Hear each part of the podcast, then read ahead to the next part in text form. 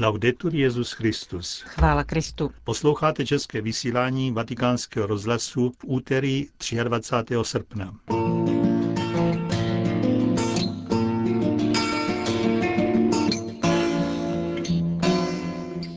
Světové dny mládeže jsou kvasem nové evangelizace, tvrdí zakladatel neokatechumenátní cesty Kiko Arguello. Evangelický teolog Reinhard Frieling navrhuje, aby byl papež uznán za čestného představitele všech křesťanů. O malých setkáních během Světových dnů mládeže píše ve svém fejetonu Jana Gruberová. Od mikrofonu vás zdraví Johana Bronková a Josef Koláček. Zprávy vatikánského rozhlasu. Na Světové dny mládeže navázalo v Madridu další velké setkání mladých.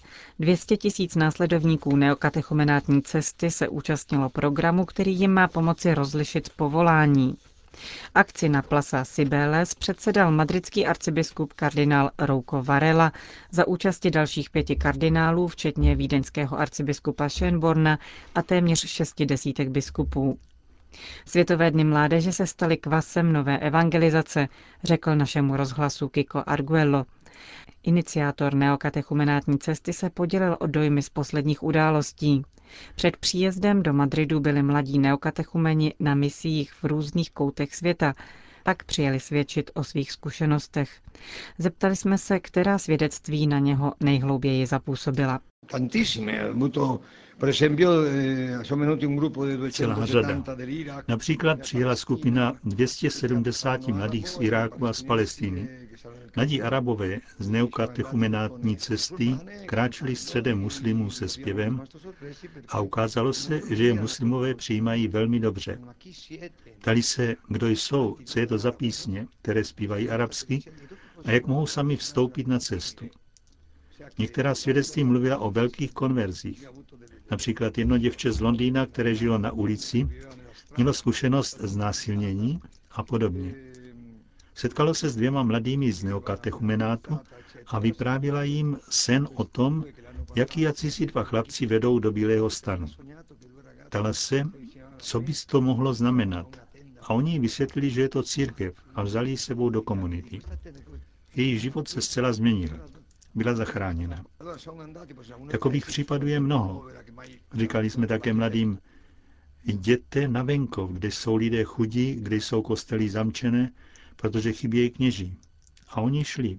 A ukázalo se, že ty vesničky se díky jejich přítomnosti proměnily. Vidíme, že Evropa čeká. Jan Pavel II. byl prorok. Světové dny mládeže se staly kvasem nové evangelizace. Co nás zaskočilo? Nás bylo 200 tisíc, ale všech účastníků byli 2 miliony. A ti ostatní byli lepší než my. Úžasná mládež. Strávili dlouhé hodiny v horku na slunci a nikdo neprotestoval. Viděl jsem, jak se je jeden novinář snažil trochu vyprovokovat. Vedro je 39 stupňů, říká. Co vy na to? Jsme spokojeni, odpověděli. Děláme to pro Ježíše Krista. Ti mladí nám dali lekci. Nám a celé církvi.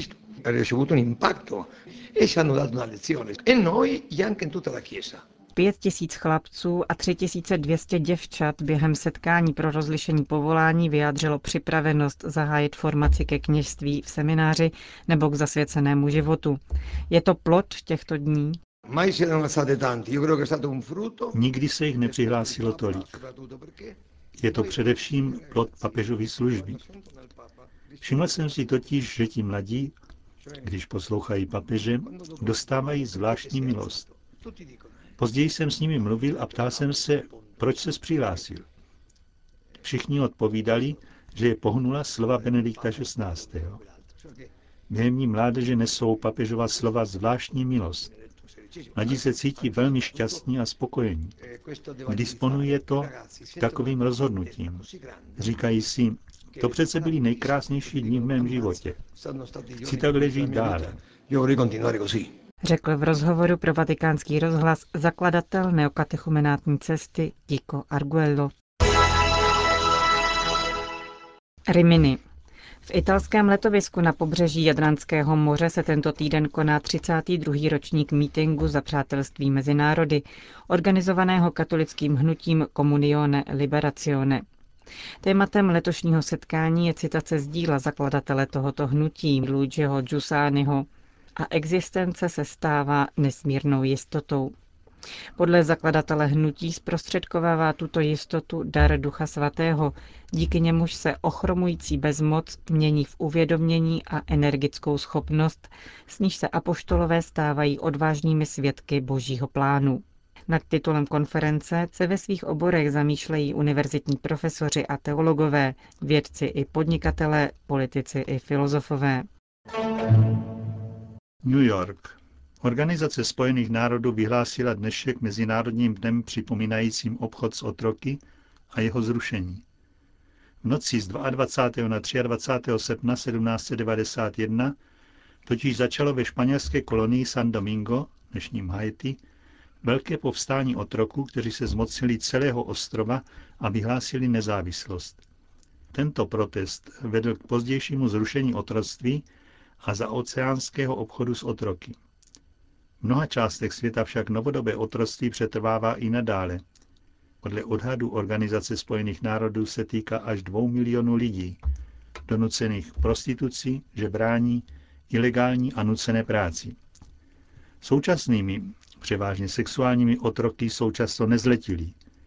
Pouze v Itálii je podle zprávy publikované asociací Save the Children takto zneužíváno až 2000 mladistvých. Jejich počet však může být i trojnásobný, protože pracovníkům organizace se nedaří naplno podchytit skrytou prostitucí v klubech, masážních centrech a bytech. Podle sociálních operátorů Save the Children je tento jev alarmující, neboť nezletilí se tak podílí na celkové prostituci až 10%.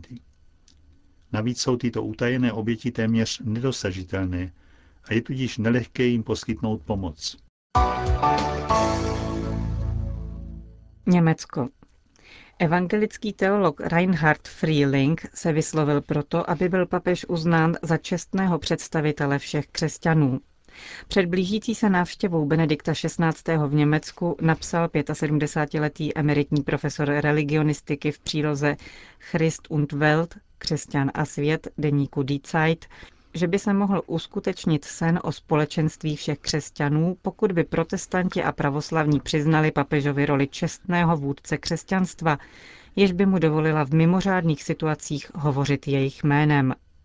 Jak uvedla agentura KNA, Reinhard Frieling nepovažuje v žádném případě tento návrh za troufalost vůči vlastní církvi. Podle jeho názoru by sjednocení křesťané působili důvěryhodněji než náboženství rozštěpené na tisíc církví. Pětisté výročí reformace v roce 2017 by se mohlo stát vhodným podnětem k uskutečnění této vize, dodal profesor Freeling, který je mimo jiné jedním z autorů Evropské ekumenické charty, schválené před deseti lety ve Štrasburku. O malých setkáních během světových dnů. Fejeton Jany Gruberové. Účast, radost a víra. Tak by bylo možné na základě tiskových zpráv schrnout 80 hodin, které mladí strávili v Madridu s Benediktem XVI. Stručnost, upřímnost a rozhodnost zase charakterizovaly papežovy promluvy. Španělský tisk hovoří ve svých nejskromnějších údajích o půl druhém milionu zúčastněných. Španělská televize k ním přidává 12 milionů před obrazovkami. Nesporný pastorační úspěch přesvědčil i největší skeptiky, dosud nepoučené z předchozích papežských cest, dodává vatikanista Andrea Tornielli. Mnoho lidí a mnoho víry, píše El Mundo, a i skoupější El País připouští, že se právě završilo největší katolické zhromáždění ve španělských dějinách. Od světových dnů v Čestochově na počátku 90. let se pravidelná setkání mladých s papežem stala, alespoň pro některá média, vděčným objektem a vysloužila si etiketu katolického Woodstocku. Pozapomíná se přitom, že navzdory mnohým novinkám a technickým vymoženostem světovědní mládeže navazují na starou křesťanskou tradici poutí a setkání se svatým otcem je vrcholným momentem dlouhé, ale kdy i namáhavé cesty, níž se snoubí fyzické putování těla s duchovní přípravou v modlitbě a katechezí. Zastavme se však na okamžik u nepatrných příběhů, které tyto dny spolu vytvářely, byť nepronikly na první stránky a do palcových titulků.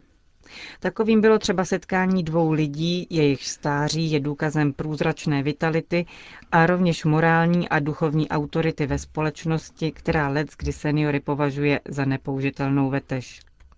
Karmelitka, sestra Teresita, dostala od svého biskupa povolení, aby ve svých 103 letech opustila klášter Sisal Bonafuente, vzdálený asi 100 kilometrů od Madridu, a pozdravila 84-letého Josefa Ratzingera.